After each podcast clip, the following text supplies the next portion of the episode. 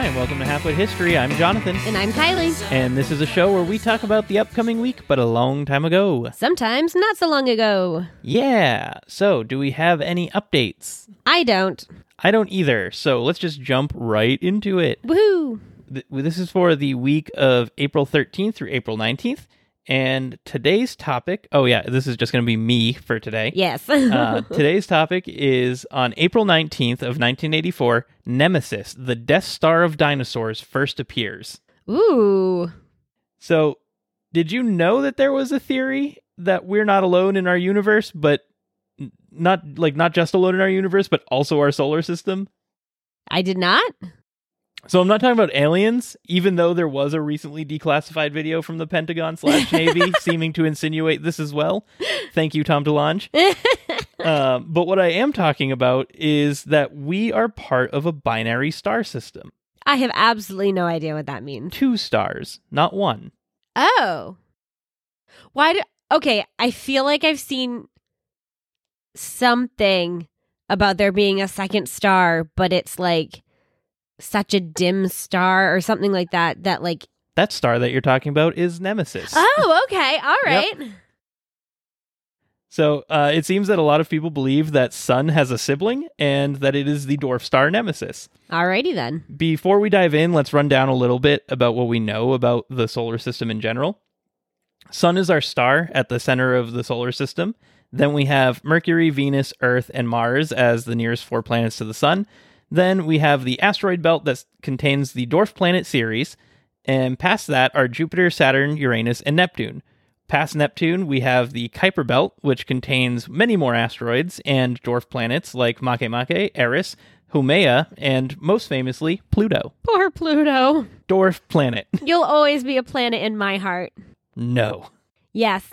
It's part of the naming convention. It has to be a planet.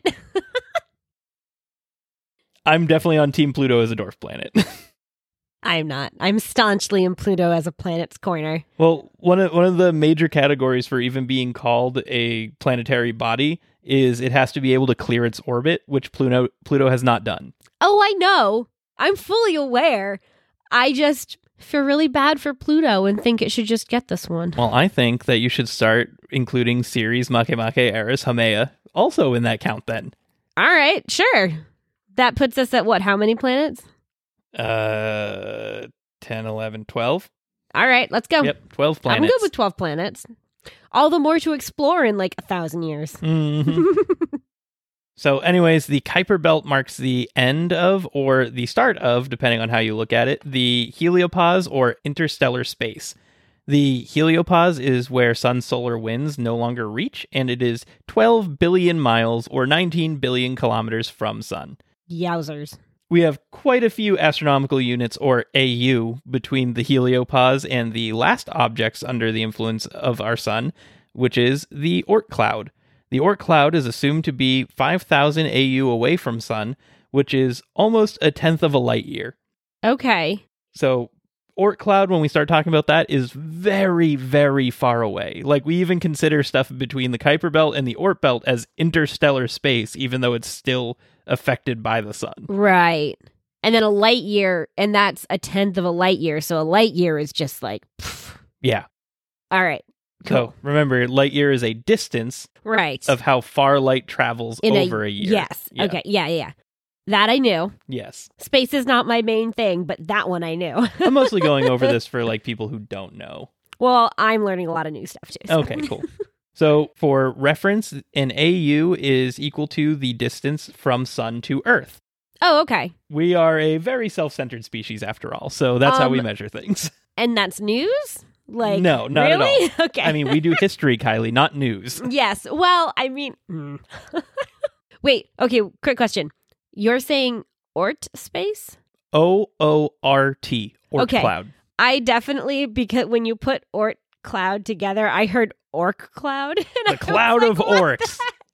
The space orcs ever looming to come in and get us. I mean, you know what? It wouldn't surprise me Mhm. if like that's what kind of alien species is near us is just terrifying. We would Like, deserve that's it. Fine, we would. so it's Ort, not Orc. All right, Yep. cool. So the Oort cloud is going to be where a bunch of the theory that we're going to be discussing kind of resides around or in. And figured it would be good for some people to have an understanding of where we were going in uh, before we started this up. Yes. So we all know about our solar system, and most of you have known much of that since you know much of the foundation of that since elementary school. So, when Pluto was still a planet. hmm I love you, Pluto. so so where the heck is Nemesis? You would think that we would know that there was a second star in our system, right? Well, n- now that we've explained just how big our system is, no. well, when you think about a solar system, it's circular slash disc like because Yeah. we have sun that pulls on everything. Fair enough. We orbit All right. we orbit around sun. Mm-hmm. So you would think that if we had a second star, there would probably be something orbiting around it. All right, fair. Yeah. Fair, fair. Like we have moons more orbiting around the planets. That's true, and we know of those, so like Yeah. All right, fair enough. It's theorized that Nemesis is either a red or brown star, meaning that it is very cool and by extension, very dark. For reference, red dwarfs are generally just one tenth the size of Sun and around 2,500 Kelvin, which is 4,000 Fahrenheit or 2,200 Celsius. So what is our sun classified as? It is a yellow star. I think it's that there's a there's a I think it's called the Hirsch diagram. Uh, there's another person's name in there too. But it basically makes like a you can make a graph that looks kind of like a Y and our sun or sun our star is in the middle of that Y where there's a bunch of medium-sized yellowish uh, stars. And then there's a branch that's called the red giant branch where stars get very big and very red. So they're cooler, I believe, is what red is. So as Okay. they're just very big, but they're cool. So the light spectrum kind of stays the same. The Hertz diagram or whatever it was. God, what was it called? I'll have to look that up at some point. I think that was a fun fact in like our promo episode. It might have been. Because wasn't it a, a, a woman? I don't remember. Now you're going to make me look this up. Hertzsprung Russell? Yeah, Hertzsprung Russell. The HR diagram. Yeah, the HR diagram, Hertzsprung Russell diagram. It shows you the heat and luminosity and size of all observed stars. Oh, okay.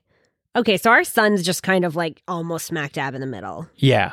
It's just chilling. Yep. That's Cool. when, and I think it also measures like gas giants and something like something like that as well. I don't, I don't remember. Uh, giants, super giants, white dwarfs. okay, so it's just for stars. Yeah, I think Yeah, so. Nemesis is not on here. Nope. All right. Well, it would be in the the brown dwarf area, which is almost invisible on the uh, Hertz, Hertzsprung Russell diagram. Yeah, it doesn't look like it goes because like it has like red and then yellow and then white and then blue. I know nothing about space, so this is very informative. Yeah, so on the Hertzsprung Russell diagram, I think the brown dwarfs would be in the very very bottom left quadrant underneath white dwarfs. That makes sense. So, a red dwarf is a little less than twice as hot as needed to melt steel and is less than half as hot as the as, as sun. So, is it is it like the the star that they use in the Avengers to restart the forge to make Thor's new hammer? I mean, probably. I I I can't imagine that that was I mean, that was probably a white dwarf actually. Uh, that well, was that fine. was in that star. I have no idea. All I know Yeah. is that Thor was able to withstand it. Absolutely no no way. Well, he's a god. I know. but still, being that close to a star. Fair enough. So, other option for Nemesis would be to be a brown dwarf rather than a red dwarf, which is around 450 degrees Kelvin or 350 degrees Fahrenheit or s- 176 degrees Celsius. Basically, your oven can get hotter than a brown dwarf. oh. Yeah. Oh. Yes. So that's why it's really hard to tell if brown dwarfs are anywhere.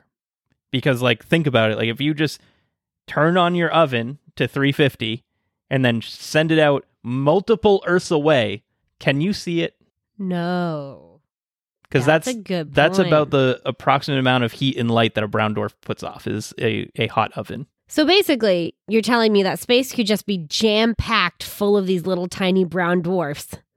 Well, they're not all tiny, Well- but they are all cold. It could just be jam packed full of brown dwarfs. Yes. Just chock a block full of brown dwarfs. It could be. No space, just brown dwarfs. Ah, that's very unlikely. So yeah, that's why we probably have a very hard time knowing if Nemesis is actually around there. Because if it was a red dwarf, we might be able to find it. If it's a brown dwarf, Good luck. they're very hard to find. Like harder than a needle in a haystack kind of deal. I would assume that space is the biggest of haystacks. Yes.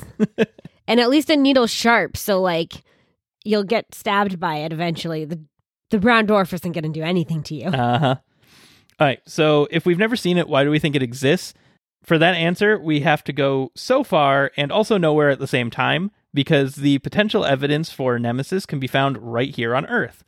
This Oh. is where we cycle back to the crazy second part of what my topic was called, which Uh-oh. was the Death Star of Dinosaurs. Oh right. I forgot all about the dinosaurs because I was so focused on trying to figure out what the heck a dwarf star Yeah. mix was. So, Nemesis believers think that this star is the reason why dinosaurs died. oh. Oh well then Nemesis is a fitting name. Yeah. Um, there's some people who do not believe this and they think that Nemesis should be called Companion instead of Nemesis because it doesn't actually do anything, but we'll get there. It's just chilling there. I Yeah. mean, mm, fair. So it started around 1980 when scientists were discovering that fossils and other geological records were telling a story of cyclical doom of for all life on our planet. And that doom turned out to be kind of consistently every 26 million years. So we're due. Uh no, not oh, yet. okay, thank God. So, if mass extinctions were occurring regularly, it only seemed natural that there's something that influences the mass extinctions and what could be around millions of years apart that could do something like this.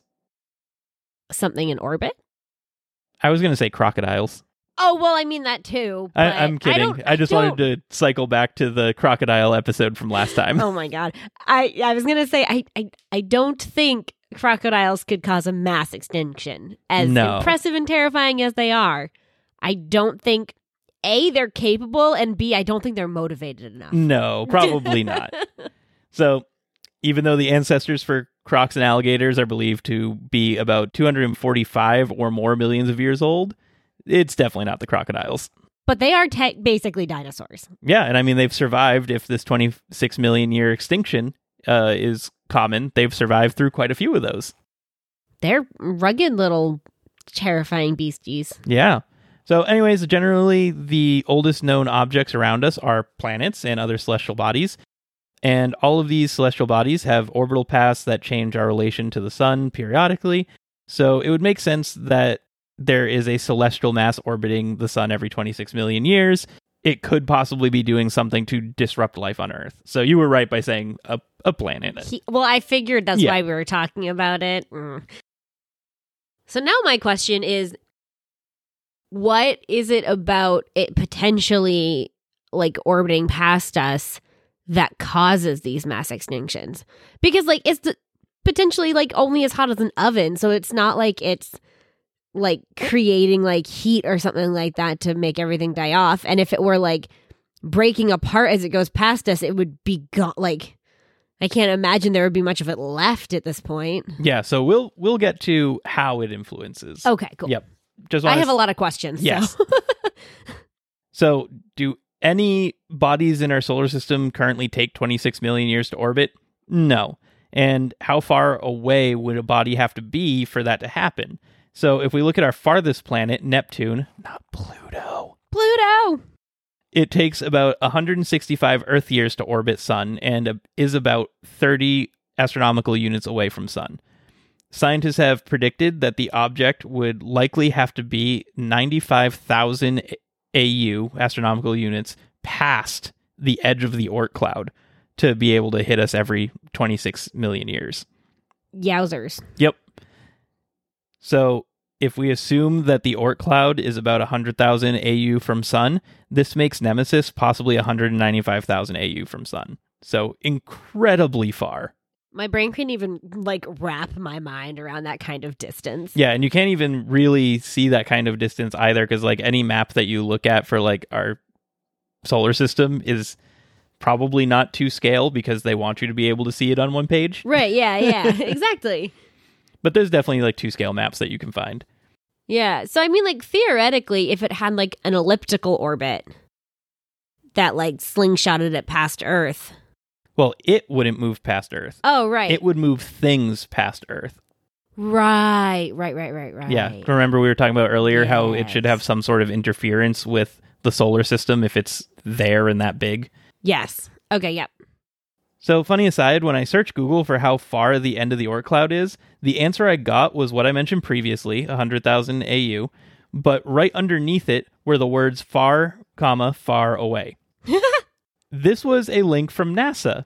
Did NASA just insinuate that Star Wars is in a, you know, that is in a galaxy long time ago and a galaxy far, far, Far, far away? is not actually all that far, far away if they're saying the Oort cloud is quote unquote far, far away? Maybe the Oort cloud is like where Star maybe George Lucas is an alien and Star Wars took place in the Oort cloud and he's just retelling the history once he escaped and made it to Earth. We don't need to question that George Lucas is in fact an alien. There is there is no way that he is not. But maybe that circles us back to um, Nemesis being called the Death Star. I like it. So how does this unimaginably far away celestial body affect Earth? So we have the idea that it is in an elliptical orbit, which is what you were saying, and it is not completely aligned like many of our planets, but on a tilted axis. So normally the solar system is a flat plane Right. that everything orbits around. And obviously, it's not actually flat, but it's very close to. mm-hmm. So the tilted axis would give Nemesis a path that every X amount of years could likely pass through the Oort cloud rather than being around it. Okay. Just like the Kuiper Belt, the Oort cloud is also believed to be a large source of comets for our solar system. So when Nemesis would pass through the Oort cloud, it could knock some space debris off kilter, such as frozen rocks, and careen them towards Earth, causing them to strike it and causing a mass extinction. Oh, Okay. All right.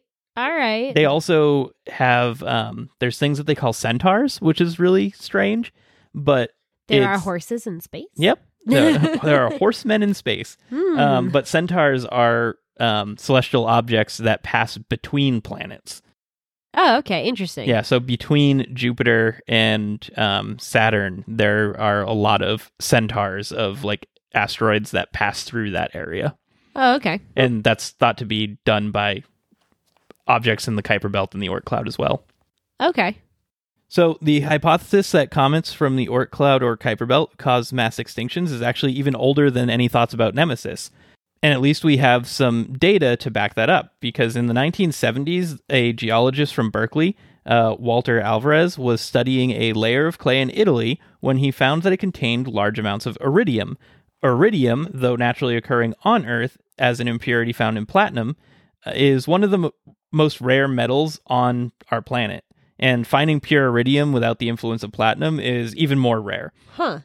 So, one thing though is that pure iridium is very common in asteroids Oh. and uh, comets and things of the like.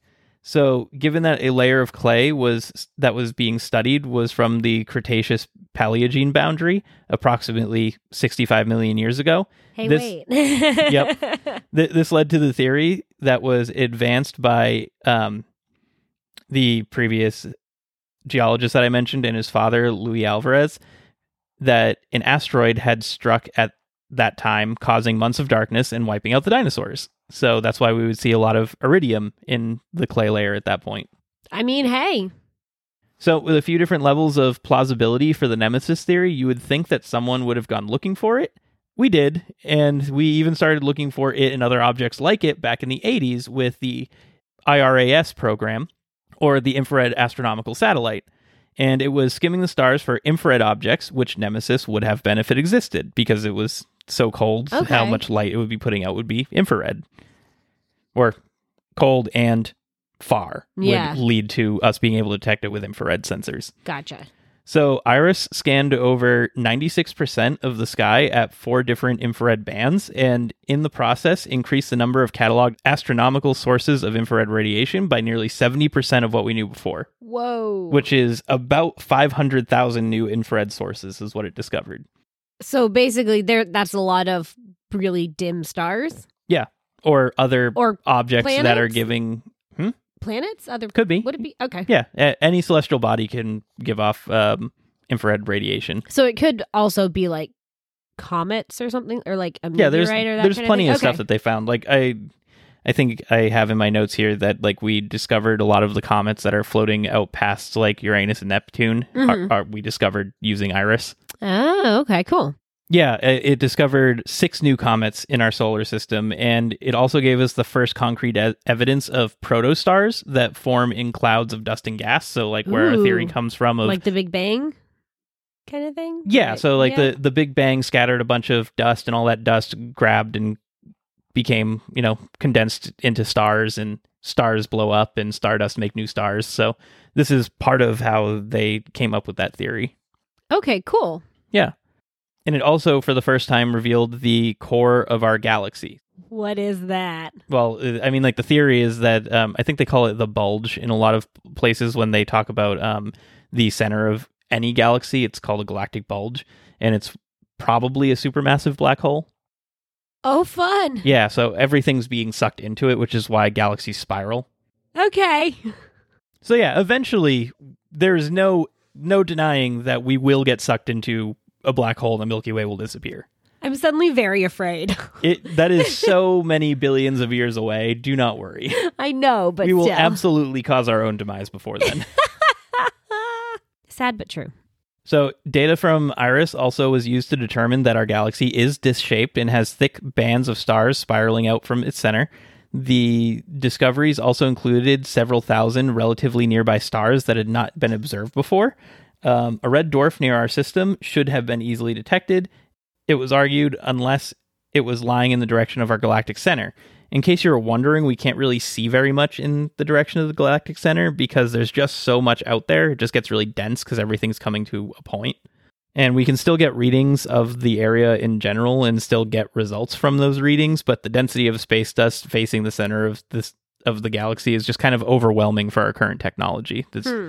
also why if you find like a map of our solar system and the galactic the, like the milky way galaxy there'll be this like really bright spot right in the middle it's just Mhm. because there's so much stuff where the center is which is kind of ironic because our center is supposedly empty because it's a black hole Right, yeah.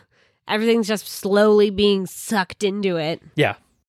There is also the All Sky survey, which was done again from people with Berkeley. Berkeley's been like on this for looking for these things, apparently. And they used WISE, which was Wide Field Infrared Survey Explorer satellite. This program has used the initial results from IRIS with improved technology to take a closer survey of points of interest that IRIS found, and has even been used in creating one of the maps that, like I was talking about, of our entire celestial sky. Hmm. This data will likely be compiled and used yet again to assist even newer technology to get an even better picture within the next few years with the launch of the James Webb Space Telescope, which I'm personally super excited for when that launches because I worked on it for a little bit as a mechanical Oh, engineer. yeah, yeah. So that that'll be really cool. So now that we've searched literally uh, all of the sky that we can for our current Everywhere that we technology, can find. yeah, it looks pretty much like Nemesis isn't real. Oh. It's just a theory. And many other studies have gone into when Nemesis may have existed, and much more of the community agrees that likely Sun could have had a companion, but it would have been closer to when it first formed. So, likely the remains of that binary companion are long gone and definitely wouldn't be affecting our solar system in the way that it would reliably have an effect every 26 million years. hmm But who knows what mystery space holds, and maybe the James Webb Space Telescope can find Nemesis or an object that is causing these periodic mass extinctions, anyways. Yeah, that would be cool. Yeah, so in the time of COVID and making apocalypse calendars with th- this wacky, like, month to month thing of, oh, now we've got murder hornets and now this happened and that ha- happened.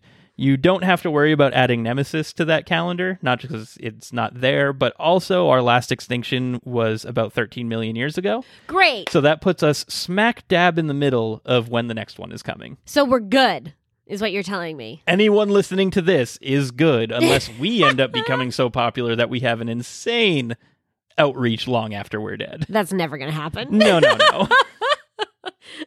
Podcasts themselves will not survive that long. Yeah, unless some aliens are plucking podcasts out from orbit and keeping them in their The storage. archivists of the universe are s- hand picking which uh, podcasts and emission, radio emissions survive. exactly.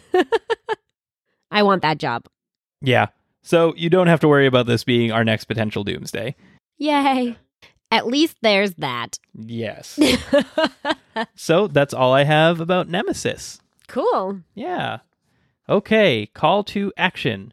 So you can find us on Facebook and Twitter at Halfwit History. You can visit our website at www.halfwit-history.com or you can send us an email at halfwitpod at gmail.com. Yeah, um, if you want to send any suggestions for topics, comments, feedback, um, we would absolutely love to hear from you. Um, it would just be very nice to know that people are out there listening. Yeah, and you know, reviews on iTunes Oh, yeah. or Podchaser or anything like that. Yeah, I wherever you personally can- really like Podchaser because anyone can use it. You don't just have to have an Apple device. yeah, or download an extra thing like iTunes and stuff. Yeah, um, we would love to have some reviews, ratings. That would be great. Um, definitely helps kind of put us out there a little bit more. Yeah. And if you want to help us in a way other than reviews, we do have a Ko-Fi, which is Mhm. ko-fi.com forward slash halfwit history. Send us your extra change from the day. I don't know. Like Kylie said before, she needs coffee to be able to focus. I need coffee, please. Oh my God. I'm trying. All right. Our, oh, and thank you to The Fishermen for the use of our theme song, Another Day. You can find their link to their SoundCloud in our show notes. Go check them out. Yeah. Fun facts? Fun facts. You want me to go first or you to go first? I go first. Okay, go. All right. All right. Well, I screenshotted the uh, fun fact that I had. However, I failed to remember to put what day of the month it was Oh, in. no. I'm pretty sure it was April 13th because that's the first day in this week, right? Yes. Okay, yeah. Um, so April 13th, 1994, asteroid 7373 Takai discovered, and it was named after Star Trek actor George Takai. Did you know I was doing something from space when you picked that? Nope. So very space themed episode today because my fun fact is from April 19th of 1982 when Ginon Bluford was announced as the first African American NASA astronaut. Woohoo! So lots of space. All the space, the space between. Well, that's been our show. As always, I've been your halfwit and I'm your historian. and we hope you listen next week. Bye. Bye.